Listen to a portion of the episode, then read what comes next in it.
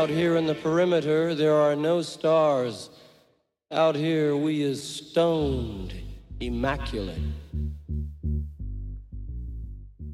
Hello and welcome. This is the C86 show. I'm David Eastaugh. As you know, we love a special guest. Let's not beat around the bush. This week it's going to be the turn of the musician, DJ, producer, and lots of other things. It is Porl Young, which is spelled P O R L. Young. Anyway, you'll see that from the title. Um, who I spoke to really recently to find out more about life, love, and poetry was one time member of the band Rosetta Stone and has gone on to work with lots of other people and done lots of production work and DJing in various nightclubs around mostly London, let's face it. Um, so this is the interview. You'll find out lots more information. So you don't need a lot of introduction, but fascinating all the same. So do make notes. I will test you at the end. So after several minutes of casual chat, very casual, we got down to that very exciting subject that was the early formative years. I know, classic, isn't it? Anyway, Porl, over to you. I mean, yeah. So, yeah. I mean, I, I guess for me, the seventies was was a time of growing up as well, really. So, yeah, I'm, I'm, I'm yeah, I, was born a little bit later than you, sixty eight. Right. Um, so, um, yeah. So the so the a lot of it was, uh, I mean, you know, it sounds like a terrible cliche, but an awful lot of it was probably the Beatles quite early on, just as a result of my, my mum's record collection at home. Um, you know, so it was, yeah, it was a lot of, um, you know, when I was when I was really quite young, listening to um, you know the the kind of classic early Beatles stuff, you know the pop songs, Help, things like that, um, and then um, and then probably a bit of a a bit of a moment when I discovered the White Album and just how kind of weird that was. So that was that was probably the beginning of of kind of a, a, a musical awakening. Yes. Um, and then and then kind of you know towards the end of the seventies, I was a bit young for the punk thing, um, but there was certainly bits of kind of there were there were things that kind of crossed over in terms of energy. So I mean I, I can remember um, you know, some of the you know, what sort of started coming along in, in terms of bands like Motorhead and stuff like that that I that I kind of found, you know, very exciting at that kind of age. Yeah, um, well, absolutely. Yeah, you know, and, and, a lot of a lot of those kind of sort of British metal bands, I think, in the in the you know late seventies, early eighties, that, that I found quite yeah. Yes. I found quite exciting, and of course, as well, you know, along the way as well, you know, Bowie as as well. Actually, um, yeah, yeah. Uh, you know, uh, yeah, I can, I can remember a friend giving me, um, lending me his copy of Diamond Dogs, um, and you know, absolutely falling in love, love with that. And then I can remember as well my dad getting a, a, when you used to be able to get tapes out of the library. my dad going and just on the off chance getting me the cassette of Hunky Dory. Right uh, out of the library. Um, and I, I, think I had that on constant renew for about a year until someone had reserved it, and then I ended up having to take it back. So yeah, yeah, I'm absolutely absolutely adored that album. Well, I remember Diamond Dogs because it had an amazing song called "We Are the Dead," which I always found very sort of when I was young, that was quite a boggling song, actually, just the way it built up and the and the lyrical content of it. So I was I was kind of mesmerized. But bizarrely, because I was like a bit older than you, so punk, I, I actually I felt I was I was brought I was brought up in a village in East Anglia. So frankly, we didn't get that much kind of on the zeitgeist. We were way behind the times. Yeah. Um, but my and my parents, uh, you know, were kind of very working class. So when they got married in the fifties, they kind of had sold all their kind of basic stuff just to sort of get a home together or bungalow really. So we didn't get a record player in the house until the early 70s. And then my brother, who was seven years older, brought home albums like Goodbye Yellow Brick Road or bought albums like Goodbye Yellow Brick Road and also Sergeant Pepper, which I was kind mm. of mesmerized by. But then he also got, he was that generation who was really into prog rock. That was right. And yeah, I used to yeah. sneak into his room and listen to prog rock records with great excitement. So I've got a strange kind of like love of Yes, Genesis, Wishbone Ash, and Barclay James Harvest. So, but mm. then he mm. also had Deep Purple and Black Sabbath. So there was a sort of a heavy metal thing going on. And being in, from East Anglia, you really, you know, it was like status quo were the band. You know, you did not say anything about the quo, otherwise you get beaten up. So yes, yeah, it's interesting. Yeah, likewise. Yeah, I mean, you know, I had I had friends at school that were um, you know, yeah, I can remember listening to a lot of Deep Purple as well, and, and buying you know buying some Black Sabbath records too. You know, it was yeah, it was an interesting kind of time that I guess you know very retrospective kind you know very retro listening really. Um, probably all of that around around about the time that things like you know sort of all the post punk stuff was starting to blow up you know and all the all the two tone stuff was starting to become very popular. You know there was a sort of contingent of people that were you know doggedly still listening to to yes. deep purple and um, you know and stuff like that. But there was a there was a lot of exciting music around at that time as well. I mean you know i think the early 80s was um, yeah very very exciting you know for um, but it was it was for, interesting because it was actually really tribal, so you couldn't really admit to liking the the beat.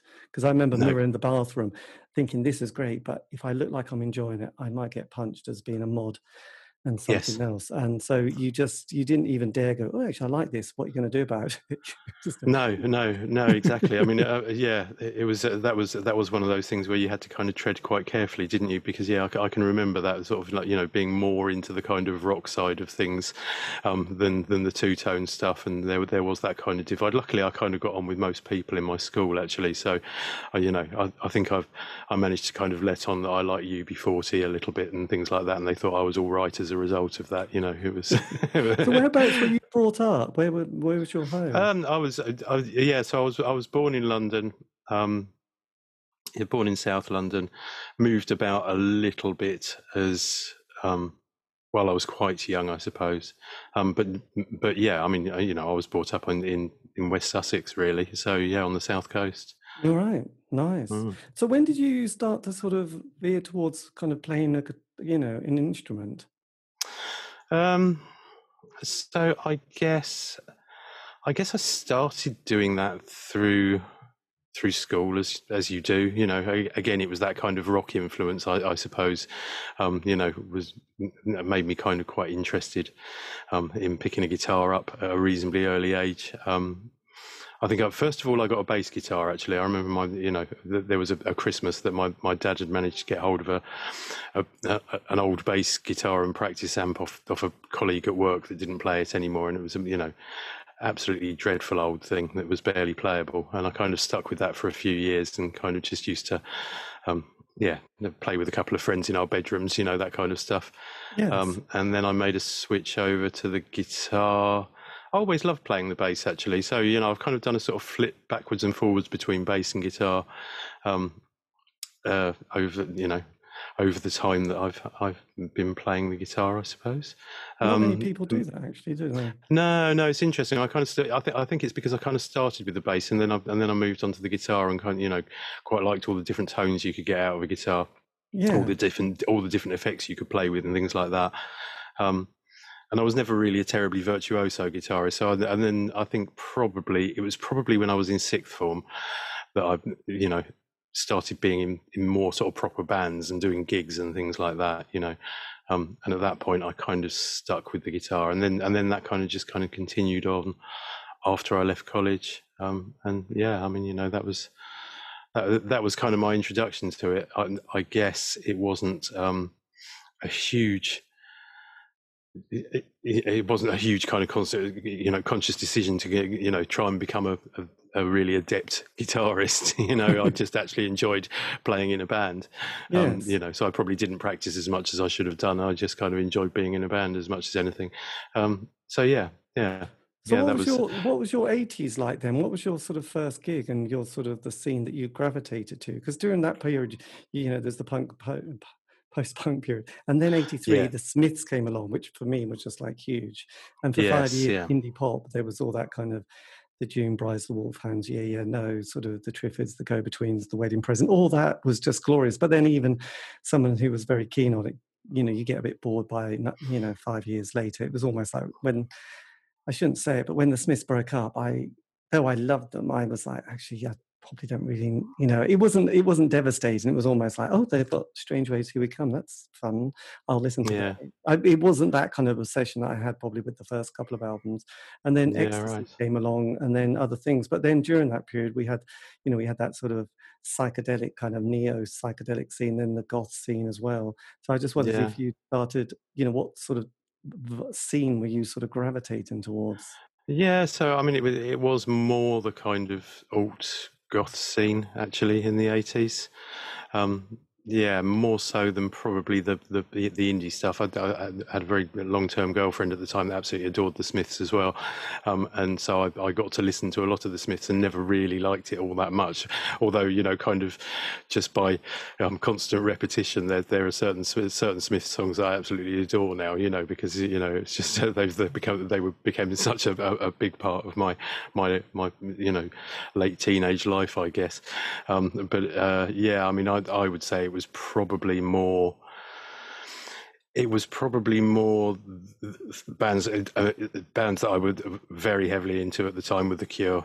Um, so yeah, I mean, I think that was my, my first big love in in the kind of alt, you know, alt pop, you know, yes. indie-ish kind of vein, um, and then obviously followed on from that the Banshees and things like that.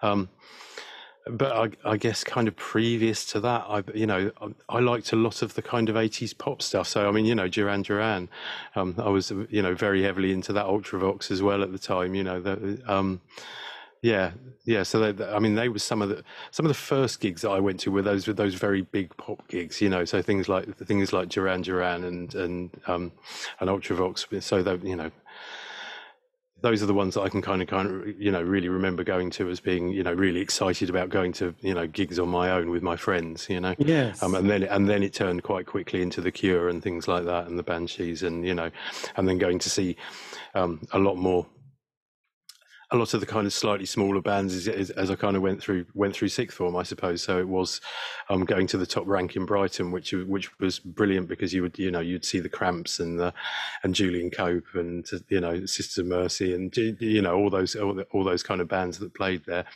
Um, I think the Cramps was probably one of my, my most memorable gigs. Yes, well, absolutely. Yeah. But that must have been amazing. Yeah. Did you see people like, you know, is it Billy Duffy from the Cult? I mean, I just wondered if guitarists. Oh, I did see the Cult. Yeah, I did see the Cult as well, actually. Yes, yeah. And I just wondered if you were being a guitar player or sort of, you know, fledgling guitar player, whether people like him were kind of role models or sort of influences. Um, interesting, really. Not, not not terribly, actually. Um, yeah, I liked the Cult. They they weren't a kind of they weren't massively on my radar. I think you know, I think I, I much preferred still people like Robert Smith. Actually, you know, I, I, I just like the kind of originality of it. Um, there was, you know, some of the, you know, some of the very big cult songs I liked a lot, and I kind of quite liked it when they went a bit rockier as well. Actually, you know, I, I kind of quite identified with that too. Yeah, I wasn't. Yeah, I wasn't. I wasn't overly, overly kind of taken with them. I mean, a band that I absolutely loved at the time that I, that I probably saw more than any other in in kind of close proximity in in terms of number of gigs was was the Bolshoi actually. Um, who who get very very overlooked nowadays. Oh God, and I, right. and I absolutely adored them. You know, so yeah, I, I, you know, yeah, I was I was kind of that was an album that I got very very obsessed with. Um, yeah, I mean that kind of came out. It was the Friends album that I got very very obsessed with. You know, and almost listened to nothing else for a little bit for the entire 1986, I think. And and so it was Trevor Tanner, and you know, I really really liked his style. Actually, I thought it was yeah, that that kind of I found that very influential. Yeah, at the time. Yeah, there was a lot, a lot the, those bands that I know actually. In I didn't realize when I was doing this kind of thing, there were so many indie bands, even though I was, you know, there ish yeah. scene. You know, I didn't, you know, because there was another band called Sad Lovers and Giants, and I thought, oh my god! And then the Chameleons, and then like you said, the yeah, Chameleons are great. And yeah. and then there's another one called The Sound, um, who uh, did an yeah and and you know there's all these other bands and and actually you, you were just mentioned about your dad going to the record library well we had one that you paid five pound a, a year to go to the record library but you could get vinyl records home tapings killer music That's right, but you yeah. could um you you know yeah, you could just take four records out at a time, and obviously yes. you're supposed to take them back. But you would just just do this kind of thing all the time with all these TDK D, uh, TDK D90 cassettes with these albums. That's right. Yeah, religiously recorded and then sort of yeah, absolutely, on, and just kind of try to consume as much as possible. But there was a huge amount that I missed completely, which I've kind of discovered later, only 30 years. But yeah, the ball yeah. one of those ones which were like, oh, this is yeah. amazing. Is that song called, is it Sunday something, isn't uh, it? Yeah, Sunday morning. Yeah, that was the, yeah, I mean, it was actually, I mean, you know, a, a very, very kind of poppy song with a very dark, uh, you know, sort of dark lyrical content to it. You know, it was you know something that was very very laid back. I mean, they were they were a strange band because they they you know they never really kind of got the. I mean, they only made three albums. Whether the first one was a mini album, wasn't it? Um, and then they made Friends, which was the one that kind of blew up because it had Sunday Morning on it, and and Away was the other big single on there. Um, and then one more album after that. And I think they, I think they started making another album, and then kind of got dropped by by beggars. So it was, um, yeah, um, sort of almost at the, at the almost at the, the, sort of peak of their career. You know, when they were really starting to headline quite big shows. So I can remember them playing some. The last gig that I went to of theirs was, uh, oh, now where was it? Uh, I'm, I'm uh, yeah, I'm trying to think what the venue was. It, it, it, it was one of the bigger kind of old, you know, theatre type venues, and I'm, I can't, can't really can't place where it was. It, but it was something that was almost, um, almost forum sized, you know. Right. Um, and and they were kind of headlining this on their own. All all of a sudden, they'd kind of got to that kind of level. Whereas before, they'd been like, you know, surprise support for all about Eve or something like that, you know, and you know, to my mind, they always blew all about Eve away. You know, it was just, it was just, you know, I, I, can remember going to that all about Eve concert, and they hadn't announced who the support were, and then the Bolshoi came on, and I was absolutely over the moon. I just thought, I'm, I'm, I'm happy to just go home at the end of their set. Really, you know, I don't, really, don't really want to listen to all about Eve now. um, but, but yeah, yeah, I, yeah, I can remember them playing some of the the new songs from from the new album that kind of got shelved, um, which, yeah, I mean, I can, I, you know, I can still remember one or two of them, which is bizarre, isn't it? Because that was, you know, very. Well, yeah, yeah that was late eighties. yeah, late eighties. Yeah, yeah. Done. So then, how did you sort of get? You know, because then you sort of enter the. You know, you were talking about bands, but then in the early nineties, you have a bit of a break, don't you? Yes, um, well, actually, I, yeah. I mean, it was kind of late eighties actually, um, and uh, what I did then was I actually started working in studios. Um, so I got a job um, back up in London um, at one of the very very big studios there. So I got a job as a tape op. Um, and uh, went to work at uh, Townhouse Studios, which, uh, as it was at the time, was owned by Virgin. So at the time when Virgin still owned their music um, wing, if you like, so it was still still yes. Richard Branson that owned it all, um, and they had um, some of the best top flight studios in London. And I just kind of, you know, I'd, I I decided that I wanted to go into studio work, and I, um, yeah, just sent a, you know, I can't remember how many it was. It was like a hundred, hundred odd letters out to all the big studios around London, and um, I think out of all of those, I, I, maybe got ten replies, and out of out of those ten replies, I got one interview. Wow. Um, and, and but it was at this amazing studio. So and and I got the job there as a as a tape op um, assistant engineer. Um, and yeah, well, I mean, worked with some some very very big pop stars and just got got into that that kind of whole engineering production thing, which is really, I mean, you know, it's mainly what I do. Actually, it's still mainly what I do. Yeah. Um, so um, yes, you know, was, there was, was in a fantastic. You worked with or worked kind of under, so to speak. Uh, yeah, so um, particular producers. Um, someone that I worked with. I mean, there were there were a lot of, of, of very different people, obviously, that went through somewhere like that. Um, uh, the main studio was was a very expensive room, so it tended to be a lot of the kind of top flight people. Yeah. Um, so it was the sort of place where um, you know, Trevor Horn would go if he couldn't get into Sarm, if he couldn't get into his own studio, right. he would go there instead. So I was lucky enough to work with Trevor Horn a few times. Um, uh, there were other people that I tended to work with. I, I, sort of tended to gravitate towards their um, slightly cheaper studio, which none of the other assistants ever wanted to go to, um, because it it wasn't in the nice kind of glitzy Shepherd's Bush complex right. um, with all the with all the big fancy expensive desks. It was um, it was down in Battersea on its own, um, and it had been acquired by Virgin. It was called Townhouse Three, and it had been acquired by Virgin. Um, and funnily enough, the the Bolshoi Friends album, what had been recorded there. I mean, I, I kind of didn't really realise that at the time when I, I, first went down there, and then came came across a whole load of tapes in the tape store, and like, wow, you know, there's a load, a load of outtakes here I can listen to in my spare time. Um, but uh, and it had been. Um, they'd they'd bought it from the Who actually, right, so it had been the yeah. Who's Ramport Studios where where um, Quadrophenia had been recorded. So it had like a lot of kind of history about it, and it kind of it was a bit funky. It was right in the middle of a very rough housing estate, um, which is why I, I, think a lot of people didn't like going down there. But I loved working there because it was a slightly cheaper room, and in actual fact, what you found people doing was booking the room to do um, quite lengthy album recordings, you know, right. so, sort of for months at a time. Um, so you'd, you know, they could afford to do that there. Whereas, whereas the bigger rooms, people would tend to go in there for a few days to do the mix because, I mean, you know, even back in 1989, I think those rooms cost to hire those rooms cost, you know, back in that in those days it was around about eighteen hundred pounds a day for the for the top flight rooms, which, like in today's money, is about four and a half grand for a, a day in the studio. You know, it's just ridiculous. Yes. But that was what people were having to pay, wasn't it? You know, and so they would go to those rooms to to mix because it was terribly expensive. Either that, or they had to be, you know, very big pop stars to be able to afford to just kind of go there and record. Um, whereas this place was, you know, it was a, it was a great studio. It had a a really lovely old Neve desk, and it had an amazing live room. That, but it was, you know, basically you could you could get the entire band in there and isolate everybody properly, and it, you know, it was impossible to get a bad drum sound in there, kind of place, you know. Um, right. Um, yes. Um, and it was all just some somewhere that was a happy accident, and it, and so there I worked on a, with a with a lot of different people. I mean, so that included people like um, Adrian Sherwood. I worked with a lot. Um, yeah, On-U Sound, yeah. So that kind of got me into into that kind of side of things a little bit more because I really appreciated that. Um, I, I, loved working with Adrian because he was such a character.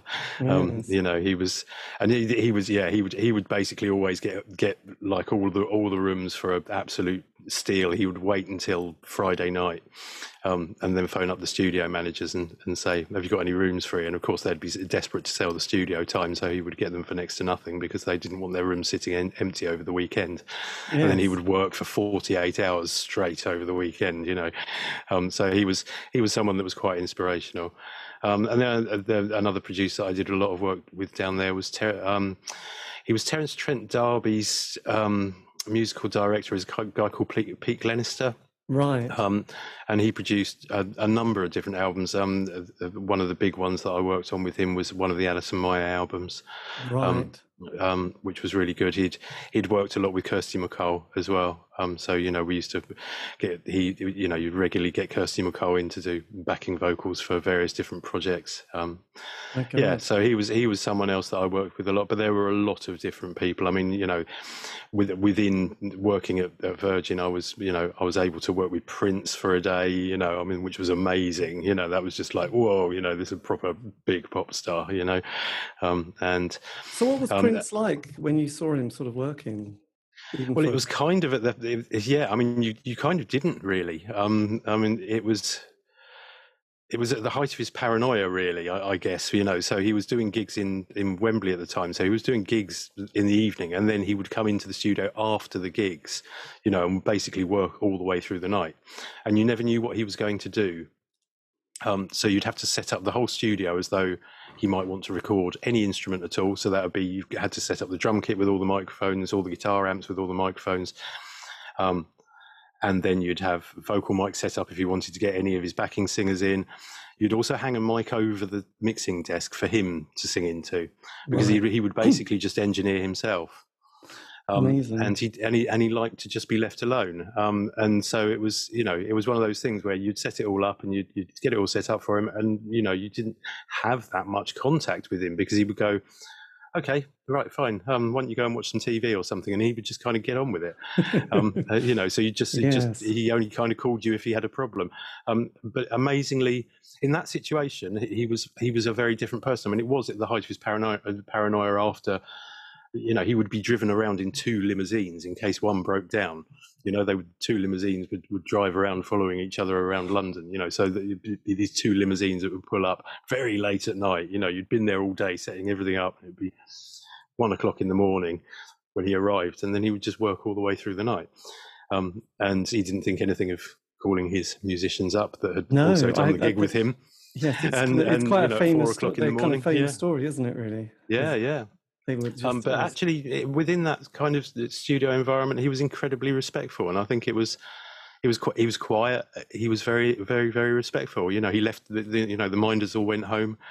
They weren't hanging around. They, you know, it was just yeah. I'm I'm now in a creative space making music, and that's what I'm doing. And you know, all, all these people here there to help me are kind of my equals. You know, he didn't talk down to anybody. It was it was very. Um, I'm sure he was more demanding of his own staff probably when he was in Paisley Park. I mean, I know I've heard stories about Susan Rogers getting, you know, to the end of her tether with him basically because she was just just on call all the time, wasn't she, as a, as, as his engineer, you know? Yes. Um, and I think the people didn't didn't last a long time with him. You know, they kind of burned out quite quickly because it was that whole twenty four seven. You know, you could you could manage doing a couple of years with him. Um, yeah, you know. It was probably hard um, to say no, wouldn't it? But then, you know, you probably think three in the morning thinking, I really don't want to come to the studio. Exactly. I mean, you know, everybody just has their cutoff point, don't they, with different things? So yeah. Um, so but yeah, it was I mean, an interesting was period because you'd had Sign of the Times, then you had Lovesexy, and then I think there That's was right there was Batman, then Graffiti Bridge, and that was that point yeah. where I used to go and see him. I used to, I loved all the indie shows, but I did go and see Prince three times around that point. Different yeah. kind of when he was doing different tours, that wasn't the same tour, and um, it was mesmerizing. But then there was that point where actually the next album came out, and it was a bit like, actually, I'm, I'm not sort of quite. I think Graffiti Bridge was a bit hit and miss, and then after that, it was it was just endless, and I just yeah, yeah, yeah. I think I, I think I probably felt the same. So yeah, I mean, it was the Lovesexy tour that he was doing. Um, you know, it was those shows that he was doing when when he came into into Townhouse to record. Um, yeah, it was it was a slightly bizarre situation, but yeah, I mean, you know, those, those were some of the um, sort of regular people that I, I kind of work with. I mean, Robin Prince was a kind of special one-off, but there were there were all sorts of people. I mean, you know, um, yeah, you know, managed to work with the Fall at various different points. again, one of those collaborations with Adrian Sherwood, you know, which was that was that was quite something. Was working oh, with. You did one with Coldcut, didn't he, as well? That's right, yeah, and it and that was a that was a really interesting experience. Was kind of you know they they were working. I can't think who their other producer was at the time, but they were working. They had two rooms in Townhouse booked, and they were recording their kind of more conventional stuff, and then running down to this other room where Adrian was with all his samplers and and making beats. And you know, Marky Smith was just loving it. Actually, you know, he was really he was really really into into that kind of you know sort of yeah sort of formative time of of you know sort of starting to blend electronic music with with that indie sound you know because in the 80s there had been this guy called morgan khan who'd done a series called street sounds or some electro that's right yeah and the compilations which were absolutely brilliant because it was just a compilation rather than an album by one artist and you thought oh, that's no. it they've got one good song and the rest are terrible. Yeah, but these yeah. were just brilliant compilations, and I do remember yeah. Marky Smith saying that he quite liked a few of those kind of artists who, uh, well, you know, John Peel used to play like T La Rock or early Public Enemy and LL Cool J and, and That's right, Roxanne, yeah. Roxanne Shante and yeah. yeah, so it was all very excited. I remember, you know. Yeah, it was. I mean, yeah, I think I remember him saying something about like really liking S Express and Bomb the Bass even at the time, you know, which was like, you know, you know, you you wouldn't have thought that, but he, he thought they were brilliant, you know. He, he, he liked some of that, even very commercial kind of stuff, which was yes. yeah interesting. But it was but it was it was an interesting time. I mean, you know, um, bands were starting to experiment with that. I, I, guess it was because of the whole kind of acid house thing starting to kind of cross over into an, and ecstasy, basically. You know, it was starting to cross over into the indie scene, wasn't it? And yes, um, and stuff was becoming a lot. You know, things were they were starting to embrace the beats a little bit more. So you had bands like that petrol I mean, um, yeah i can remember again working with that that petrol emotion and it was at, at, that cusp of that time when they went from being very kind of shoegazy you know, indie, into just being almost like a dance act overnight, or you know, and they were just yeah, well, they did experimenting that with song, stuff in the. Big Decision, didn't they? Which was just Yeah. brilliant. And they had that rap and Steve Mack, who was the lead singer from America, with the guys from the Undertones. You know, I thought they they had really done a great album. You know, great Yeah, couple of did, yeah. singles and quite a few good albums. But um, yes, it was it was quite something. But yeah, Ecstasy was huge because I think all those indie bands that I loved by '87 they'd got quite quite tired with it, and then there was Mm. a whole new wave of 16 to 18 year olds who wanted their own soundtrack, and Ecstasy right. kind of gave them that kind of oh, let's listen to. I mean, there were bands like Primal Scream, Soup Dragons, and Happy Mondays who all managed to sort of somehow drop the indie bit and become much more dance orientated with Absolutely, and, yeah. and they did really well with it. But uh, other bands who were slightly coming along at that point, it was all like the party was over. Ish, Mm. but, but they did all right, like the Sundays, and then the early years of Carter, the Unstoppable Sex Machine, and then you had My Bloody Valentine, and then then we had this Seattle grunge scene that sort of appeared as well. So That's things right. changed quite quickly. But I think any band who was kind of a jingly jangly band from the 83, 84 period had pretty well just had enough of it by then. Yeah, that's it. Yeah, So it was a very yeah, tricky one. absolutely. So It then, was. so then, being in the studio and being probably probably quite young still, and being amazed with all this excitement, how did you then sort of get into the band? Um, that was just. I mean, you know, I guess that's that was one of those things that was a, a, an interesting kind of chain of events. I guess. Um, I mean, I've often kind of looked at what I've, you know, what I've done in my music career as being exploit, I, suppose, exploiting opportunities at the right time as they came along, you know, and it's the way of actually having any kind of longevity in this career, I, I suppose, you know, is to, you know, look for the opportunities when they come along. Um, so that was,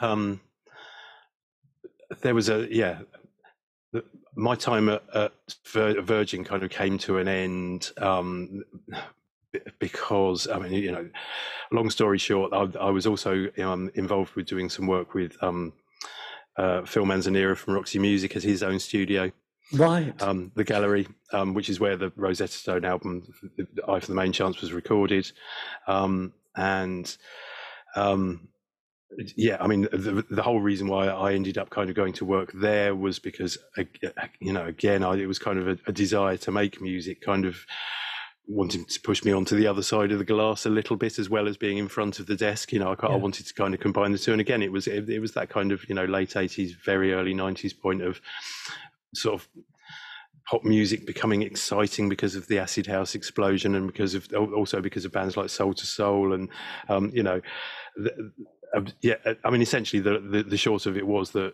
um, I had a friend who was the engineer at his studio. Um, I used to go down and visit him quite a lot as well. He would you know come and he wouldn't come and see me at Virgin so much because my clients were far more high powered but I used to quite like going down to that studio there. So it was in, in Surrey in Chertsey in Surrey and it was not far away from we we shared a house basically you know in, in west london. So he would go down down to surrey and i would go into into west london every day. Um and we both were essentially doing the same job. And we we, we started writing some songs together. Um and he was working at phil studio as his engineer and and he you know we we started mucking around doing some songs. And and phil became very interested in signing us as a band you know. So it was quite quite sort of poppy stuff um uh quite electronic. Um uh and as a result he kind of you know phil basically took me on as another engineer there you know so that basically i wouldn't have to go and work all hours of the day seven days a week at, at virgin and i could concentrate on on being in this band that he had signed you know Yeah. um and it, i mean the, the short of that one was that you know I don't think they really knew what to do with us. Um, Phil had start, started his own label up, Expression Records, um, which was what the first Rosetta album came out on. Um, and he was largely kind of he wasn't ter- being terribly business minded about it at the time. I mean, he was, he was using it as an outlet for, for some of his solo ventures, which was was fine. But he he had a reasonable amount of um, people that he kind of you know knew from within the business that were like, oh well, I've got a, a great album that I've made. You know, maybe you could release this for me. And you know, I can remember him kind of. You know, this is back in the days of pressing up masses of vinyl and kind of getting it. in You know, there'd be like boxes of this unsold vinyl in his studio, you know. So I think he was in, in quite a precarious state financially, really. Um, so they didn't have an awful lot of money, and I think they kind of they kind of came to the realization they didn't really know what to do with us because we would probably need quite a lot more promotion. Um, and you know we weren't a gigging band or anything like that, and you know I think they kind of felt out, felt out of their depth with us. So you know I still listen to listen back to it now and say actually we, we wrote some great pop songs back then. you know, it's a, a, shame it never came out. Um, but as a as a result of of us working there and they're, they're, him having his kind of label there, um, obviously people would back in the, you know that's back in the days when people would send their demo tapes to labels, wouldn't they? You know that's yeah. how you got that's how you got noticed. Um, and one day, um, a Rosetta Stone vinyl 12 inch turned up in the um, turned up in the office there, um, and um, yeah, it was the it was the um, it was the chapter and verse, uh, twelve inch actually. So they'd released that that one themselves, um, and they yeah the, the label manager kind of knew that I was into all that kind of stuff and had basically you know almost brought me into A and R it a little bit and said oh you know have a listen to this. I mean you know she kind of knew her prog rock and things like that and have a listen to this you know the, the, this band have sent this in you know they might be quite interesting. And handed it to me. Um, and what I again an interesting kind of crossover that happened was back to back to my virgin days was when i was still at virgin i did a, a, a mixing session with the mission. Um, where I was just the assistant on the on the project, and I'd requested to do it because I knew the mission were coming in. You know, I was like, oh yeah, yeah. I've got I've got I've got I've got to be on that session. Please please put me on that session. So it was Tim Palmer, and it was oh um, Tim because I've done an interview with Tim. Yeah, so it was Tim Palmer, and and they were doing a um, a twelve inch mix of Deliverance basically. So it was you know nineteen ninety. Yeah, exactly.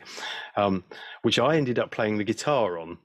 Um, so I've got a guitar credit on that on that Sorcerers mix. Yeah, so that was my first kind of big big guitar credit. You know, everything else had been like engineering credits or whatever up until that point that I'd started to amass. But you know, this was yeah additional noise guitar by Porl Young, and it, it was just because Wayne was trying to muck around with different he wanted to add some extra stuff to it basically. So we you know we so we we'd cut in a load of samples and he, he kind of did some some extra kind of verse things. And this is back in the day of, of when you had to cut a 12 inch together on the tape you know? You'd yeah. have to you know run extra stuff in and, and basically cut a, an extended mix together on a tape machine. Um, and he yeah he'd, he'd just asked me to play some guitar on it um, because he'd, he'd been mucking around with stuff and nothing was really working. And he said, "Oh, you know, really want want something that's kind of got that whammy bar stuff on it." And I was like, "Oh yeah, I can I can do that. I'll, I'll run home and get me to my guitar quickly and bring it back." And he he had a go at it and he said, "Well, you you have a go." And he just, they just took a couple of random takes and that was it. And it ended up all over it, which I which you know I was absolutely over the moon about. You know, sort of being a being a Mission fan, I was like, "Oh wow," you know, something else. But what I do remember at the time was Wayne talking about talking to Tim about um, the fact that Rosetta Stone previous, previous to that time had actually asked him if he would produce that that first EP that they did themselves. Um, uh, and he and he was he was sort of talking them up, you know. He was saying, "Oh, you know, they were you know they were saying, oh, you know, what they like," and he's saying, "Oh, you know, they're good. They're you know they're kind of like the sisters, but um, but good sisters, you know, kind of when when you know when I was in the band." Um, sort of all the I don't think he really rated all the kind of uh, floodland kind of you know but he, he was like yeah it was, you know they sounded you know sound quite a lot like the kind of first and last and always sisters you know um, and that, that, for some reason I remembered that. So when this when this 12 inch turned up in in the Expression Records office, I was you know like oh right okay well Wayne Hussey have recommended has, has recommended this band. He was quite up for doing the production but couldn't couldn't do it. Yeah. Um, and so yeah I, I um, I said, yeah, you know, you, you, you, really should get a band like this on the label because this could re- be really, really good for you. You know, I mean, this this band have obviously got a following. They've, you know, they're they're obviously well known. You know, they they could just need that little kind of push over into mass distribution and you know being able to fund doing an album. Um, and so, you know, essentially, I kind of A and R'd it and got it signed. Um, you know, went to went to see them at a gig. Um, they, so they were playing at um, University of London Union, I think. Um, went to see them at that gig, um, and yeah, the, the rest was kind of history. I mean, essentially, basically, the, the proviso was that I would get to co-produce their album. You know, I said, yeah, I, and, and, nobody else wanted to touch them as well because I mean, at this point, it was it was early '90s. As, as you say, the music scene had moved on. You know, goth bands actually weren't the thing at the time. You know, no, was, and also they'd had their heyday because I think with the they absolutely had. And I know with the mission because I've done uh, and I've done an interview with Wayne and also Andy, who was in I think it's Andy with All About Eve, but he also was in the mission as well. And I think they were really struggling because they had hit that peak and then it was like it was going and it was a bit like God. That's right, yeah. It, it, was a real and That's also right. there was so a lot of and the and the there was a lot of drugs had been getting yes. consumed. So there was a lot of kind of deluded kind of hello.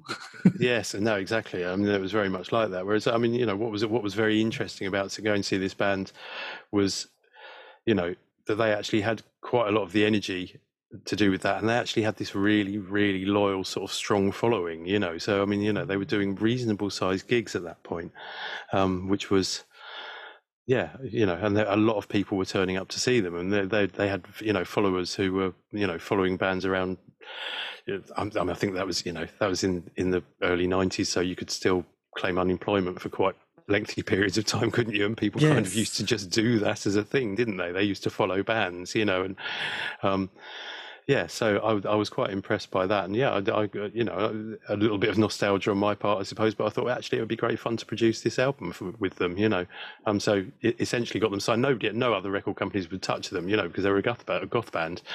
But I think I managed to kind of talk them up, um, and uh, you know. I think they did become one of the better, you know, best-selling acts that Phil had on that label at that time. It possibly did save the label for a little bit because you know because we we we made it for an absolute absolute shoestring. We made it in his studio, you know. Um, yeah, you know there were no no huge costs for the for the entire thing. We made it very very quickly.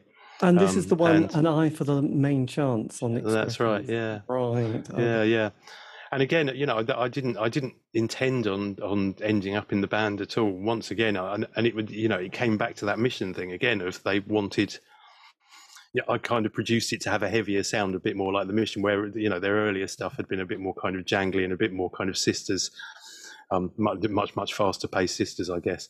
Um, and sort of cleaner guitar tones and a lot riffier and everything like that. And I, you know, I'd, I guess my influence had been to put a lot bigger, heavier guitars on it, and a lot bigger, bigger, heavier mission type sound on it, and and they just asked me, oh, you know, can you do some of that guitar on a couple of tracks like you'd done on on Deliverance, you know? so, yes. so that's, did, so that's kind of what I did. And you did a classic on there, didn't you? The when the Levee breaks.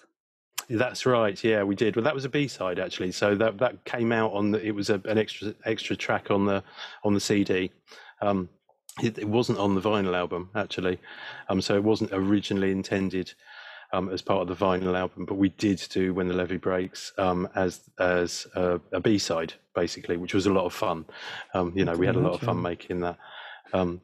Especially sort of trying to do program drums to sound like John Bonham. We, we you know, we, we, we wheeled out. We basically just pipe the pipe the, the drum machine through a massive, great big speaker at, at one end of a, a, you know very very big room that was in. It wasn't a studio room at all. And I think we had to get down there very early in the morning so we weren't going to annoy anybody, you know, apart from the neighbours, and, and, and record this, you know, monstrous sounding drum machine, um, which I, I, found out some years years later was kind of what they what they did in the early days of the Doctor to um, get that to have any kind of you know um, you know real real punch to it. I, I think in the, the, early Sisters recordings they'd tried doing that. I think even during um, First and Last and Always they, he'd tried doing that because I think that you know they were the, uh, the, I think one of the things that was always kind of impressive about the, the, the sort of drum machine bands was just how massive it sounded through an enormous PA, you know. So it was that live experience of having the you know the, the sort of drum machine bands was it just sounded so much bigger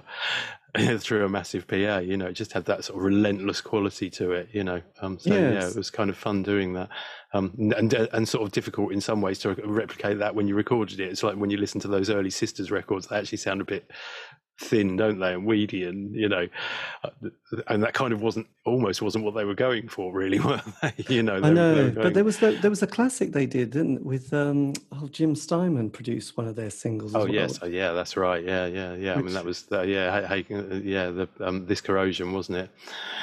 Yeah, yeah. So that was yeah, ridiculously over the top. So I mean, yeah, I mean, you know, all of that time had kind of been and, and funnily enough, I mean, even around the time that the Rosetta were, were really starting to to blow up quite big. Um, you know, Sisters sort of took another turn and became a lot rockier. You know, so that was around the time of the Vision Thing album. You know, when um, it looked like they'd disappeared again for a while, and then and then they kind of came back with you know Tony James and and actually Tim Bricheno as well, wasn't it? You know, from All About Eve, and uh, yeah, yeah, and, and, the kind of much rockier kind of sound, which you know I don't, I don't think I liked so much actually. But again, it was yeah, yeah, it was something that we'd we'd sort of taken a little bit of that on board with Rosetta as well. And you know, it was it just I mean, me joining the band was just it was just an invitation initially, um, because we'd made this enormous, great big wall of sound on the Eye for the Main Chance album, um, that they just felt like they couldn't go out and do it live, you know, and they they basically just invited me on the on the first tour they did from the, for the first single, so the "Leave Me for Dead" single. Um, yes, with, um, they just invited me to come along and play play guitar for the tour, you know, which I was like, yeah, that'll be fun, you know. I'm not giving up what I'm doing in the studio or anything like that. I'll just go go along and do a short tour for for this, and it'll be it'll be a laugh. And um, and then uh, you know, sort of slowly but surely got assimilated into the band for a little bit, you know. So then, so then spent a couple of couple, and it really only lasted a couple of years. Um, uh, and yeah, I mean, and and so then we went on to to make probably the the bigger selling singles. Um, so we went on to do Adrenaline and then The Witch, which I think was the one that suddenly, you know, which was a cover cover of the old Rattles song, um, which was a bizarre kind of cover that we did. Nobody nobody really remembers the old song, but it was something that Porl had, the other Porl had, had sort of heard and thought it was brilliant and it would be great to do it. And it, he he, he had a, an interesting sense of um, the sense of the slightly absurd actually. And i think that was some of the some of the reason why rosetta kind of worked you know what i mean? Was essentially yes. that you know it had a kind of pop sensibility about it. And it was it was like you know there was a, a bit of a sense of the absurd. It was like you know it didn't it didn't actually take itself too seriously although everybody probably thought that we did you know and all the goths probably thought that we took ourselves terribly seriously it was kind of um, and porl porl did you know he did take it seriously he took it very seriously but at the same time it was it was not a kind of uh, a sort of rock and roll lifestyle he was after. It was it was you know wanting to write some catchy tunes. Actually, you know that that was what he liked doing at that time. Um, and so yeah, and I think I think that was I think the Witch was probably the the the bigger single that we had out of everything. Really, um, that one went. Uh, and we we had a video made of that um, which we again we did that on a real shoestring. I think we made it for two hundred pounds, and with one guy with a Super Eight camera, right? And went into an old church in Warrington and and managed to blag blag the use for an old church in Warrington, and um, uh, yeah. And stuck our smoke machines in there and kind of, you know, filmed it in a day and, and cut it all together very cheaply. And um, I can remember then phoning up the um, uh, actually the label, the expression phoning up the, the, the chart show um, and saying, you know, will you play the video? We'll send you the video. So that's back in the days of the chart show being on, on Saturday mornings, you know, playing all the videos. And they would do the indie chart, wouldn't they? You know, they'd yeah. do the rundown of the indie chart. And of course, you know, Rosetta Stone was like that. People didn't want to know about. It. I mean, we were regularly getting in the indie chart. That was the thing, you know, is we were we were quite often going in the indie chart higher up than some of the real champion darlings of the front cover of the NME. You know, release a record and it would chart much higher. Um, uh, but yes. Um, you know, yeah, they said, oh, you know, well, we we're only, only do a kind of top, top ten rundown of the of the indie thing. So there's there's no chance that it will get into the top ten in week of release. And of course, it did, um, and they and they ended up having to play a bit of it because they had to play a bit of every video that was in there. So, um, so that was that was a, quite a funny thing, really. Um, and and yeah, but that that really only lasted. Mm, I guess through, I mean, it was really just a couple of years. So it was kind of, yeah, 91, 92. Um, mm, was was my time in that band, and then sort of uh, sort of early '93 um, I left really, um, um, and I think some of that was was because I I still liked doing the studio work. Um, so um, I think I think Porl wanted me to be a lot more committed to the to the band. You know, I think that was the thing. Um, and they were based up in Liverpool, and I was still living down on the south coast. And you know, I would go up there and stay for extended periods of time. And I became very very fond of Liverpool, made a lot of friends there. Um, but it was um, it was kind of it seemed a kind of strange thing to do because I mean, you know, the reality the reality of being in that band was, I mean, like like all indie bands at the time, really in the early '90s, nobody was making any money from it. You know, we we made some money at our gigs from selling T-shirts usually, and yes. that and that would usually just go back into financing the band being on the road for the next tour. You know, we we didn't ever take any money out of the band personally, um, so it never it never made any real money. You know, um, and it, it cost money to make records, and so you know you you you never made that money back. Do you know what I mean? You know, or, or made very little of it back. So I mean, well, you know, I think, the, the, reality yeah. of, reality of it, of it, was that people just signed on the dole. You know, yes. um, and that was it. People were just on the dole for extended periods of time. Of course, in Liverpool, that was terribly easy to do in the early '90s because you know they had a you know terrible unemployment problem. It was you know they had a militant Labour council as well, didn't they? So I mean, there was n- literally no work in Liverpool, or, or any work there was. People were just just doing as as cash in hand jobs, you know, which you could do back then. So, um, so that was the reality of, of, of life in the band in in the early nineties. Was it was you know they, those guys were on the dole, um, you know, the, the and uh, yeah, and, and I, I I don't know that I really I wasn't really terribly comfortable with that. You know, it was. Um, it, it, kind of wasn't really my life. I think. Yes, absolutely. Well, it's interesting because in the early '80s, which is kind of where a lot of the bands I've interviewed came from. I mean, they did the whole sort of unemployment, but there was also things like the Job Seekers Allowance or the Enterprise Allowance Scheme, which gave people. That's right to sort of become a self-employed whatever as, but you mm. kind of got yourself taken off the dole and the statistics i suppose and in that mm. time you know a lot of people did sort of form those bands or do those creative things and then and then sort of you know a lot of bands have that three to five year narrative that i've mm. where they get you know they have that one year the honeymoon period the john peel play a john peel session the first album and you know and there was you know like every town and city has has a sort of alternative night and a venue. So you know, bands could right. you know have that little tour. You know, so you play in that kind of almost fantasy of being in a in a band. But then it was that thing of, like you said, the you know the album comes out, you're on the front of the NME, you you you know it's all looking good, but you're totally broke. And and then yeah. the second album, you know, you're broke and you already hate each other, and then yeah. yeah. I mean, and that was kind of where we were going. I mean, you know, it was. Um, yeah, I mean, you know, the thing is that you know, Porl and Karl had, had, worked together for a long time previously. I kind of came into it, helped them make their record, you know, helped make help them make a couple couple more records. By which time the relationships had changed because I I was actually in the band rather than being a kind of external force, you know. So I was kind of having to listen to a lot more of Porl's ideas, I guess, um, which I probably didn't like so much. Um, although I liked some of them. Yeah. Um, and you know, I mean, we got on fine, and um, you know, and we, yeah, I mean, th- there was definitely a kind of a, a sort of turning point. Which I mean, strangely, I, I think I, I brought a, a, copy of Pretty Hate Machine up to Liverpool with me, you know, um, uh, and and, I mean, you know, Porl had, had just suddenly went over overnight from listening only to First and Last and Always, which was like li- literally the only record he would listen to. You know, and just kind of analyze it and things like that. That was that was, it was constantly on his turntable. It was like that just kind of came off, and Pretty Hate Machine went on, and that was it. You know, he was just like, no, that's that's totally the direction that Rosetta are going in, which I was I was absolutely thrilled and over the moon with, but I, I couldn't quite believe that that's what he wanted to do. You know. Um, and I think he at that point he he became you know, there we had managed to invest some little bits of money back into um, some, you know, some. I, I guess at the time, um, fairly fairly early kind of sequencing equipment and stuff like that. Um, and he'd, he'd, managed to buy a sampler and things like that, and all the, so all of the gear that I'd been using in the studios, you know.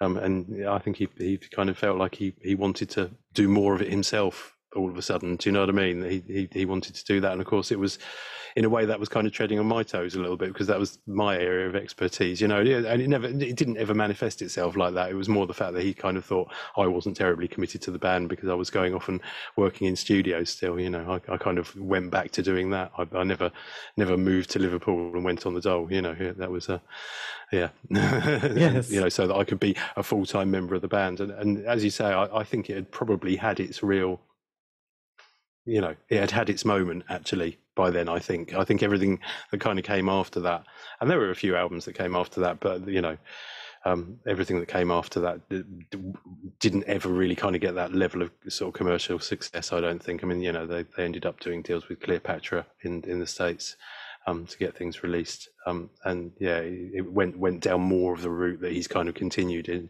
um, which is which is fair play. Some some of it is very very good.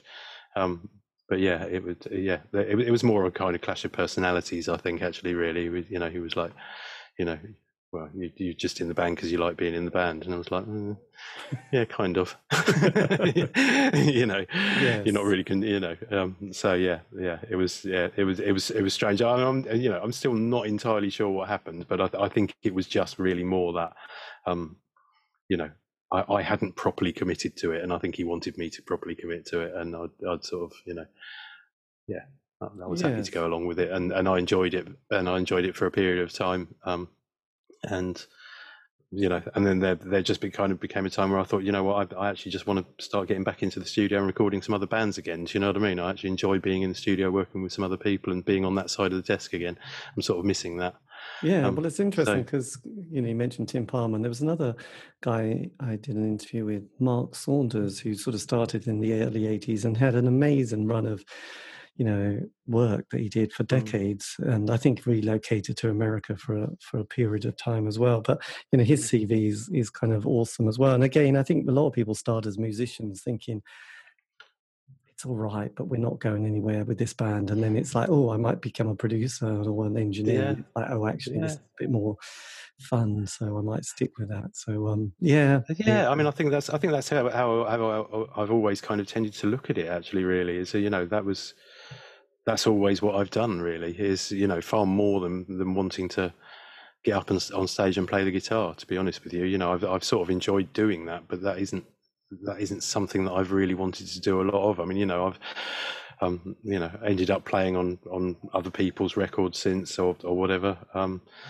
but yeah, you know, sort of being in the studio and um, and doing the, you know, being being behind the desk is actually something that I, I enjoy doing a lot more. You know, and I, so, you know, and I found and I found it just opens uh, opens your eyes to just so many other different sorts of music as well. I mean, you know, I think around about the time that I was still, you know, still in Rosetta, the kind of you know last year of it or something, started doing a lot more work in in sort of smaller studios with with some of these kind of you know fledgling indie bands that were that were coming up at the time. You know, that have, had been more more influenced by, you know, so by that time it was it was people that had been more influenced by, you know, Smashing Pumpkins and and some of the US kind of scene, you know, Pixies, all that kind of stuff. Um, and yeah, did some really interesting work with some very interesting bands. I mean, you know, did work with a, a band called Flinch, um, who, um, yeah, is they've they've you know since turned into various different iterations. And they're now the um, the the front woman is is their name is, is Grog, and their, their their band is Die So Fluid now, which is you know sort of big kind of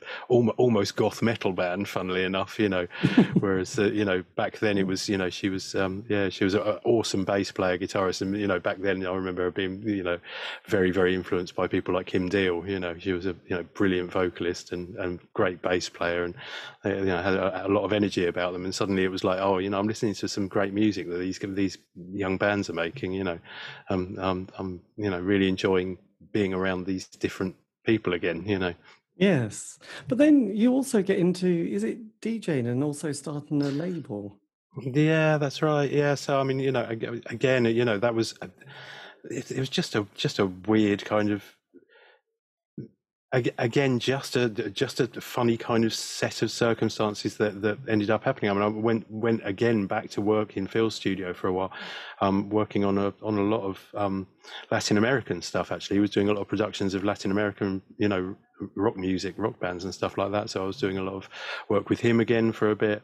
Um, and then as a result of that i ended up going and working on um, in another studio that was back in Shepherd's Bush again.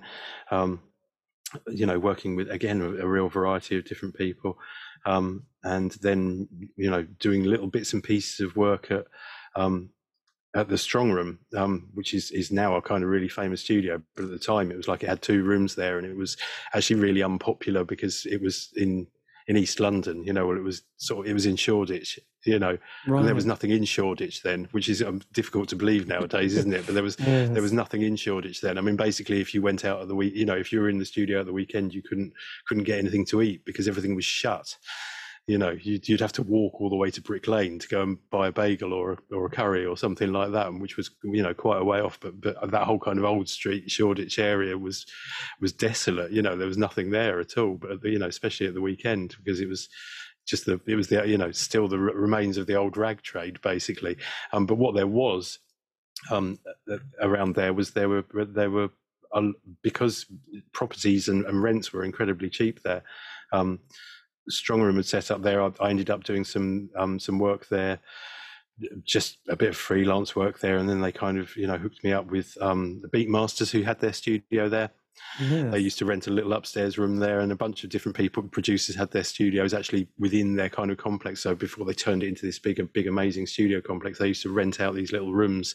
Um, Orbital had their room there as well, you know. So you kind of found myself sort of more in that kind of scene, and it, it just became, it was just a random call one day of, of someone asking someone at, at Strongroom, did they know someone who could come in and do a lot of kind of you know sort of donkey work style programming because he he was you know a big up big up coming dance producer and he basically had more work than he could you know than he could do himself but he didn't want to turn any of it away because it was all paying quite good money remixing and stuff like that I say, yeah, all right, fine, sure, I'll go, I'll go along and do that. And um, um, yeah, uh, yes, that was that was more how I kind of got into the dance music, um, sort of properly, um, and you know, making yeah, do, doing a lot of kind of remixes, um, a lot of stuff that was very you know, very very much, um, you know, quite commercial but very kind of camp stuff that was very well received on the gay scene you know and I mean, it was very much that market um,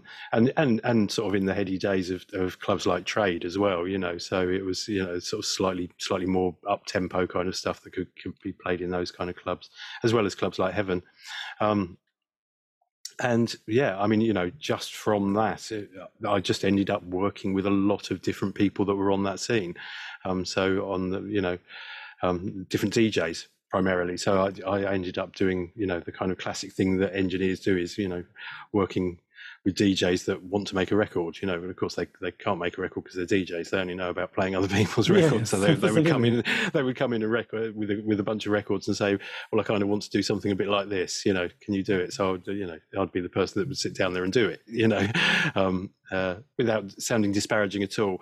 Um, you know, that, that sounds kind of worse than it is really, but, but essentially sort of working as a kind of ghost producer for these DJs. So the DJs could put something out as being, you know, a whoever mix of something or you know my new single um, and it would be um, yeah you know they, yes. they, hadn't actually performed anything on it at all. Do you know what i mean? They come along with a bunch of ideas.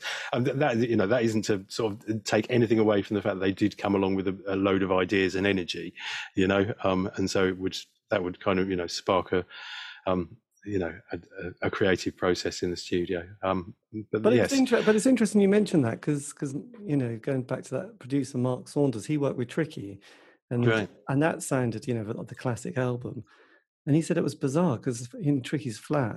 The, the floor he said was just vinyl records and he was like mm. oh could you play that or could you go and get that one and he'd just literally be crunching over picking them up and trying to do something and this guy's completely and um, trying yeah. to what to do with this project that they were working on. Yeah. But you know, he managed to do it, and he said it was kind of strange because you had to you had to sort of give Tricky the idea that he thought he'd come up with. You know, like you'd have to mm. slip it in his ear.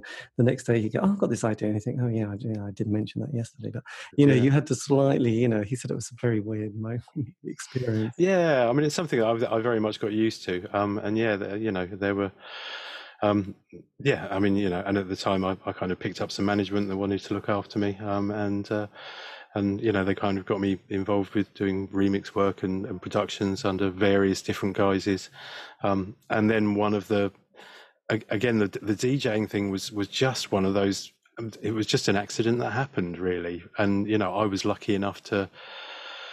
Um, I started working with um, with a with a DJ called Wayne G, um, who he'd come along via people like um, I think it was Rachel Auburn actually from the Candy Girls um, who had um, recommended that he work with me.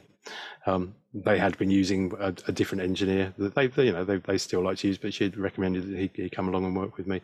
Um, and it was just a you know one of those sort of slightly bizarre phone calls out of the blue. You know, I'd been recommended to come and do a, do a tune with you, and, and I mean, you know, it became the um, a very very long lasting friendship, and I still make tunes with him now. You know, and and you know, we're we're the best of friends. He ended up being you know a gay guy being the best man at my wedding. Actually, you know, it was it was an absolute scream, but um, uh, yeah, and he was he was the resident DJ at Heaven, and I mean, you know, he was at the time he was young, um, and he had been given this amazing kind of Saturday night residency on the main floor at Heaven, which you know iconic, big you know gay club in London, um, and he was kind of very instrumental in kind of shaping the sound of that room. Um, and it just kind of came via him. He just said, "Oh, you know," he, it was just sort of an assumption. He said, "Oh, would it be in in in your interest?" You know, after sort of years of working together, he he, he said, would you be up for doing trying doing a DJ set at Heaven? And you know, just kind of assuming that I'd be able to do it. And I was like, yeah, yeah, I'd love to be able to do that. And he said, well, you know, it could be a regular thing. Um, you know, and sometimes I, I, sometimes I need to be out of the country to do these international gigs, so it could be a regular thing. Um, yeah, you know, that that would be brilliant if you could do it. And, and then the, the, first slot that I got offered there was, was, you know, essentially to cover for him because he was out of the country, and I, I did not really have a clue. I mean, you know, at, at, that point, I just went, "Oh my god, I better go out and buy some decks and learn how to do this." You know, it can't be that hard. Um, and yeah, I mean, you know, I mean, amazing kind of experience for your first proper DJ gig to you know walk out into a a sort of 2000 person room you know yes, to, absolutely. you know when you know most most DJs are fighting to um, play a half hour set for you know a couple of pints of lager in your local pub, aren't they? Do you know what I mean? You know, make a name for themselves like that. But I, I, was just, you know, it was just a baptism of fire. It was just like, yeah, there you go. There's this huge crowd that you can play to, and because I think they just kind of assumed, well, you've made a lot of the records that these, these guys like dancing to, so just turn up and play some of those records. Of course, there's way way more to it than that. I mean, I think the first the the first night that I did there was just, you know. I think I was pretty abysmal, to be honest with you. Do you know what I mean? I don't remember feeling particularly great after it. And it was like, oh, God, you know, that was way harder than I thought it was going to be. And I, I probably didn't read the floor right at all. And all those kind of things you got used to as a DJ. Um, and I think kind of word then got back to Wayne that oh you know it hadn't been all that good. And, and, Wayne just kind of persevered with me and he said well look you know yeah uh, the, you know the managers are, are, quite happy for you to come back and do another set but maybe you could kind of just do a little kind of warm up thing for me and I'll be there with you you know and that will make you feel more confident and if you kind of get stuck as to what to play I'll kind of guide you a little bit. And, right okay fair and fair enough. And turned up and they you know and maybe it was just because I felt that much, that that bit more com- you know comfortable with him there that I kind of went you know it, it just went absolutely swimmingly. You know, I'd kind of learned from my, my mistakes from the first gig, and and yeah, and, and you know, and I became a, a regular resident there as well. Um, so yeah, um, for about four years, I think I did every Saturday night there as well, um, oh, and you know, quite often with him, um, but quite often he was he was kind of getting to the point in the last couple of years of where he was doing so much more international work um, that you know I would I would sometimes turn up there and do ridiculous, you know, seven hour sets, you know, for the, for the whole night, you know. ridiculous. Oh, that's amazing. Yeah, it was it was it was really good fun, but it was was one of those things where you know I didn't ever chase after it. Um, you know, I never chased after being a DJ, um, and it was just, you know, I think people just assumed I'd be able to do it. yes, that's amazing. So yeah, have you? Yeah. I mean, and then you did a record label as well. Tough. Yeah, I, I, did do a record label. Um, yeah, the, the, the, Tough Twins record label. So that was another guy that I was working with. Um, we were making kind of you know hard house tunes, um, the sort of funkier edge of hard hard house. Yeah, and we and we decided to start a label. Um, yes, because John Peel used to love playing happy happy happy hardcore, didn't he? Yeah, he did. Yeah, yeah. I mean, it wasn't wasn't ever quite as fast as that kind of stuff, but but actually, I mean, you know, we, yeah, I think the reason why we did that was because, um, yeah, we, we just put one record out and and you know just just for a laugh, we just kind of pressed it up ourselves and did, you know, pressed a thousand copies of it or something like that. And I think you know, um, and it was yeah, it, it, Judge Jules jumped on it and hammered it on the on the radio on Saturday nights, you know, and so of course it just ended up, you know, selling several more thousands, you know. Um, yes. And, yeah, we and it turned turned into a into a bit more of a label plus a plus a kind of remix team for a while. Um, and yeah, um, and funnily enough, that just just recently, it's just been all of it's just been reissued digitally, so you can now buy a, a USB stick with all of the all of the tracks and remixes on um, for the first time ever digitally. And it, yeah, I think it's I think it's all going up on Spotify at the end of August. Wow, um, this is yeah, fantastic. But, yeah, I mean, it's just it just funny how all this kind of you know it's sort of twenty year old back catalogue. You know, it was one of the things I kind of did during the the during not the last lockdown, but the, the, the one before was you know we, we kind of thought, oh yeah, people it's a bit of a shame that some of this stuff isn't actually out there digitally, isn't it? You know, so just yes. spent a bit of time remastering some of it and getting it out there, and and you know, um, yeah. So yeah, that was that was something. Again, it was kind of you know, it, it, had a shelf life of about two years at the time. It was very popular for a little bit. Um, yeah, you know, um, and and then we kind of moved on and different did different things, and you know, I, I kind of you know stay in touch with him now. Um, yeah, we it's, it's, it's, sort of interesting that I've kind of kind of remained more or less in that scene for a much much longer amount of time. And it, the, the, slightly bizarre thing about you, you sort of the, your initial question to me were, uh, you know, I'd be interested in doing an interview, and were you in Rosetta Stone? And my kind of response to that was that always comes back to haunt me because it was actually a fairly short period of time, but it's something that a lot of people remember me for. Yeah, and but it's but it's it is a lot of people either remember me for that or that or they don't know about that at all, and they kind of know me for the for the dance music stuff. So it's it's kind of you know it's it's slightly bizarre. I, I think you know most people don't kind of make that kind of crossover thing really so it's um yeah yeah well you always kind of worry that you've asked somebody the wrong yeah i mean obviously i've done it where you in such a band he's like no but i do i get asked that three times a year because obviously they've got the same name as a member of the band. yeah, yeah. I mean, yeah. It's. I mean, it's. It's. It's. it's it, is, it is an interesting thing, really. But, but yeah. I mean, you know. But it's a great. at the same time, I, mean, I still. Yeah, it's a great story, though. I mean, it's a it's yeah. a nice narrative. A bit like, you know, thinking about David Bowie and all his kind of different changes that he did from the '60s through to each decade, which uh, it had a certain, you know, quality to yeah. it.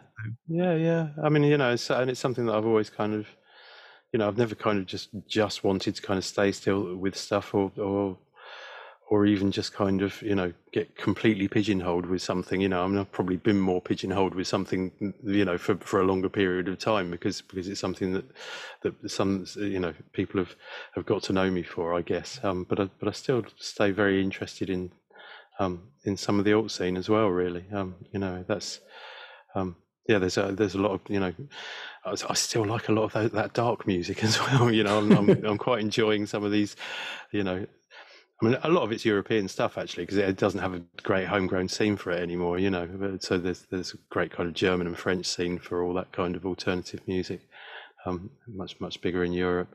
But there are a few few great bands still here in the UK that are doing that kind of quite dark, you know. Um, you know, dark wave, I guess you'd you'd call it nowadays, wouldn't you? It's sort of um, sort of more synthy based stuff. Yeah, again, still with drum machines, but it's, it's still got that kind of goth eth- ethic to it, and I'm I'm absolutely loving some of those bands. Um, yes, there's a so, band, yeah, yeah. There's oh god, I've interviewed him recently. He was just brought an album out.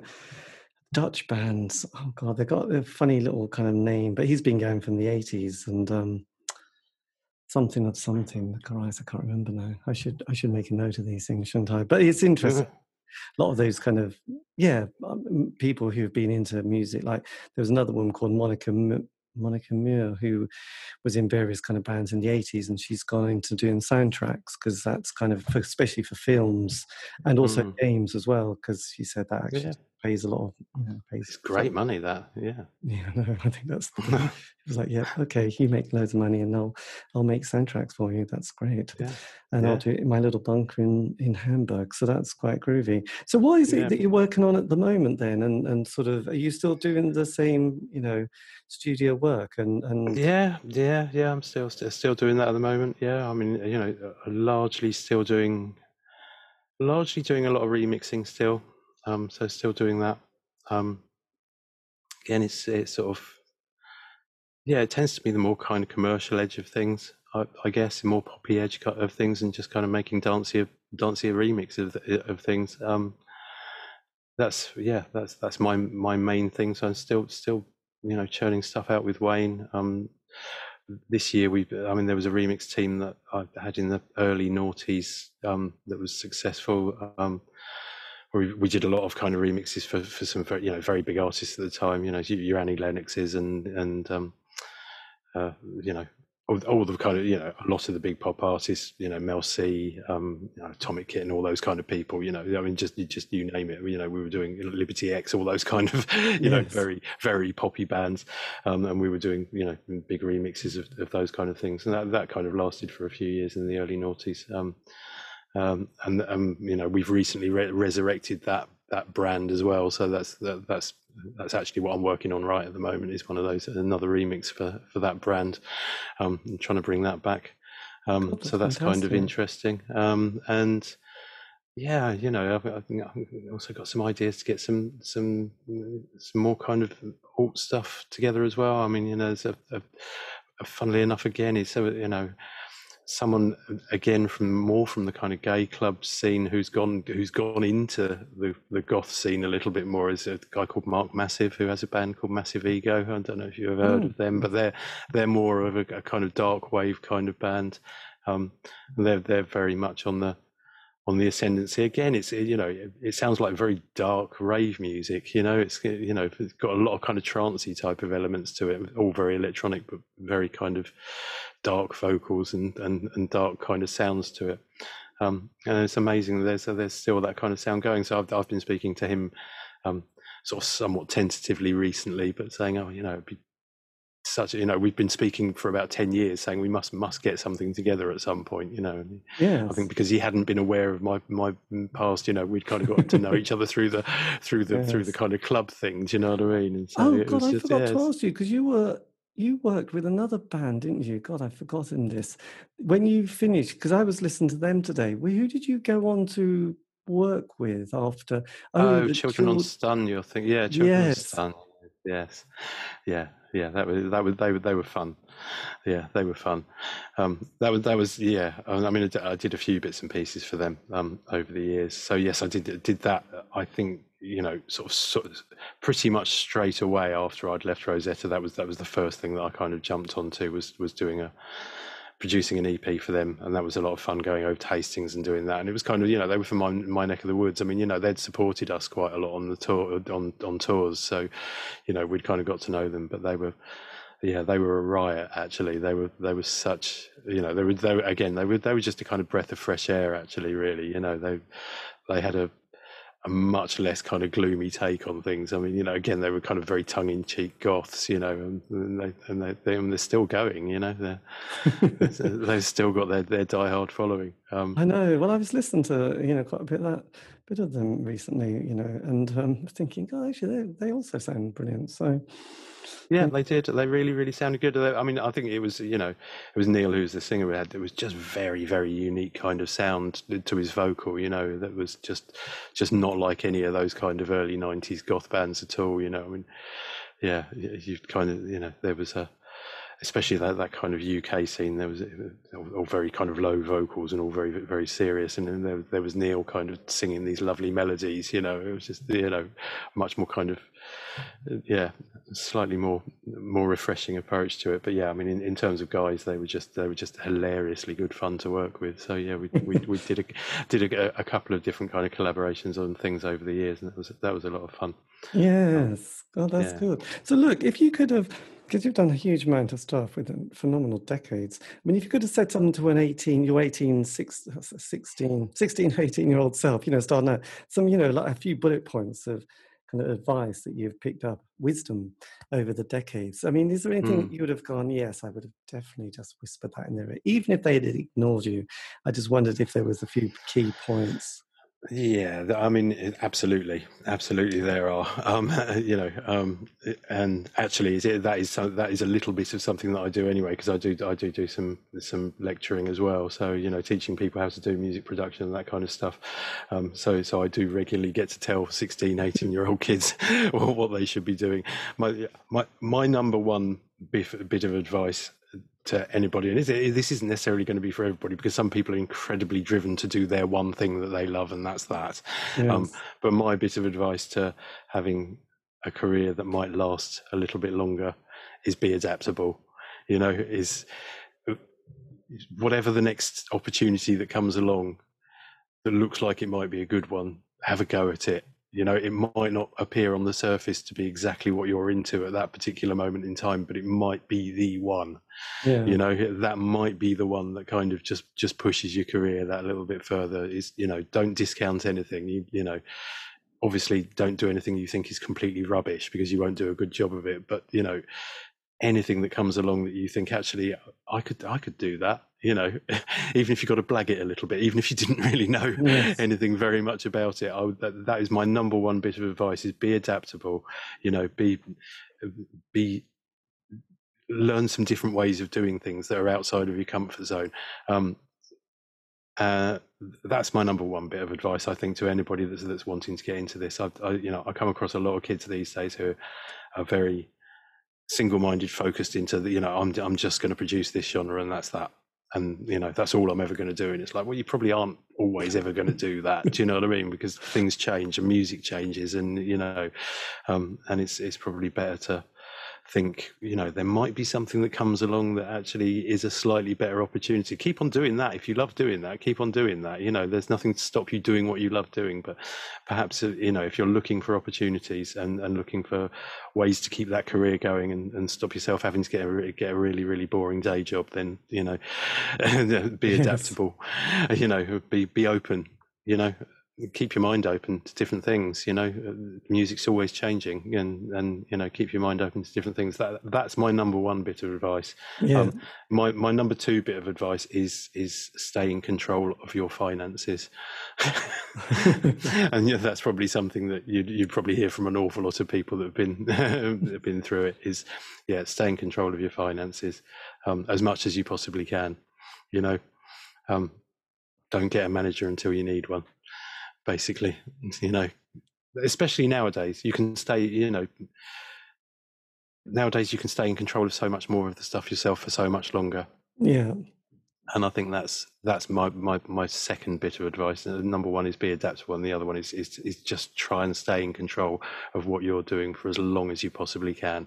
Don't don't hold over the reins, hand over the reins to someone until basically the point that you can't look after yourself anymore because you've got you know you've you've got so much going on yeah. that you yeah that you can't you can't manage everything yourself. You know that's the only point at which you need a manager. Um, yeah that that would be my other bit of advice. Having uh, you know having been through bad management situations it's you know yeah. I think those things are they're still out there aren't they? You know and i think you know there are still a lot of people out there that, that want to promise people quite a lot. Yes, still. I mean, I, I, suppose actually that's interesting because I think most of the bands I've interviewed, I'd say, yeah, bad management is is a myth, something that gets managed, you know, mentioned virtually in every interview. Because mm. I don't, I suppose no one really, tr- you know, there's no apprenticeship well they might be but there's no sort of like this is how you become a manager people just blag it really badly yeah. and then yeah. sort of you know do things that you just think mm, not sure if that's management or just being a bit of a crook really but um yeah and i think that's I, I think that's the nub of it really i think you know at, at the end of the day people that are good managers are people who actually genuinely care about what is is they're managing you know whoever the whoever the artist is or whatever you know they're the people that actually really really believe in them. Uh, you know they're they're always great managers aren't they? Um you know yes um, miles copeland. You can't miles Cope, yeah miles copeland. I, I, I, forget his name. Led zeppelin's manager as well. Oh He's peter another, grant. Yeah peter grant a fantastic manager. You know it's yes. like yeah, I mean, you know, someone who really, really, totally believed and just thought, you know, the band just need to get on with doing what what they do, and I I take care of everything else. Yeah, I mean, terribly, and, and an awful thug actually, really, but at the same time, a, a, fantastically brilliant manager. Yes. You know, because he, he he managed at a time when it wasn't popular to do so to enable them to be the artists that they they wanted to be you know and they were more successful as a result really weren't they you know yes um, absolutely um, um, so yeah, um, otherwise, I, I, think I think people do fall into doing management because they're people's mates sometimes, and so they kind of Yes. get tagged along to kind of do stuff. The, I mean, and the other thing is that you know an awful lot of managers are out there because they know that artists aren't actually terribly good at managing themselves. Yes. This is true. you know, so that would be the other thing is just get your head around how the business works. You know, so that's why I, why I would say stay in control of your finances, stay in control of whatever you're doing, learn how the business works for yourself, um, because that way you can stay in control of it for longer. Um, at the point at which it blows up, then you probably can find a decent manager that actually will do something for you, you know, Yeah. um, and will help you take it to the next level. But you know, and, and even then, not always. But I think a lot of the time, um, you know, it's a it's a lack of understanding, isn't it? Especially for young bands and young artists and things like that. They think, well, you know, I, I kind of need someone to look after that because because you know, I just want to write songs. I know that's a bit that's nice, but uh, yeah, yeah, yeah. yeah. There's an amazing lack of money really in the music world, isn't there? At times. Yeah, and I think at the moment as well, you know, it's like I mean, we, you know, it, it, it's it's it's kind of worse than ever in so many ways, isn't it? I mean, you know, especially kind of post pandemic, where you know people still can't get out and do gigs, can they? Which is the the major source of income for most people. You know, it's um Yeah, and there's a lot of bands as well. I suppose, strangely, they were, I suppose, older bands, but I suppose this applies for the younger bands. You know, like tour in Europe was a big thing. It was like, okay, we're Mm. gonna we're gonna have 30 dates in 30 days. We're gonna really hurt ourselves because we're a bit too old for this gig, but that's the only way the band can keep going. And we're just gonna really rock around Europe. Sell Yeah. that merchandise, you know, hire the vehicle. Let's let's keep it all, you know. Let and they got to that you know age where they know that let's not blow any money. Let's not have any days off. Mm, let's yeah just, you know, let's just try and get it together for for yeah a, a month and do do the work, and then we'll spend four months getting our backs sorted out. exactly that. but you know, we Yeah, could just about do it. We could keep the band going with that gig, that that thirty dates in Europe. But goodness, yeah, what will happen now. yes, It's a yes. tricky one, isn't it? It is, yeah, yeah, yeah, yeah. Interesting. Yeah, I mean, it's it is a funny time at the moment. You know, I think uh, I, I think a lot of the, you know, what we've what we've got to remember is that that i this is still a multi-billion-pound industry. You know, um, there's you know there are still a lot of people making a lot of money from it. Even if you only get a tiny fraction of that, if if you can make a living out of it, there is a living to be made out of it. Um, but you can, you know, you've got to be careful about how you do it nowadays more than ever. Um, and it's, you know, unfortunately, it's it's only the top two percent really of of artists that are really making a very very good living. You know, and, and they are the, you know, the, the, that is the top two percent of the biggest stars, isn't it? Really, you know, who are you know making a decent decent living off their Spotify streams and you know and off YouTube and you know off all the rest of it and off the merchandise without having to you know break their backs doing relentless tours around Europe as you say you know Oh, but it's um yeah otherwise the reality of it is it is kind of it's all micro income and you know counting pennies Keep looking after. As my mum used to say, look after the pennies and the pounds. yeah look after absolutely themselves. yeah I think you have that's to probably it, isn't it? Really, but yeah. Well, Mm. look, Porl. Well, thank you ever so much for this. It's been amazing. it's been a pleasure yeah And uh, okay, I think we'll leave it there. They all get just too too emotional. The goodbyes, the farewells, all that excitement. Anyway, a massive thank you to Porl Young for giving me the time for that interview. Uh, this has been David Eastaugh, the C86 show, just in case you didn't know. And well done for getting this far in the in the uh, interview as well. You deserve a medal. But uh, if you want to contact me, you can on Facebook, Twitter, Instagram. Just do the C86 show. Yes, it's all there. Do keep it positive and nice, because otherwise, why bother listening? And also, all these have been um, archived, podcast, all that kind of groovy stuff. So, um, podcast, that's right. So you can find those on Spotify, iTunes, and Podbean. Just do C86 show, and there's hundreds of them. So fill your boots. Anyway, look, have a great week. Stay safe.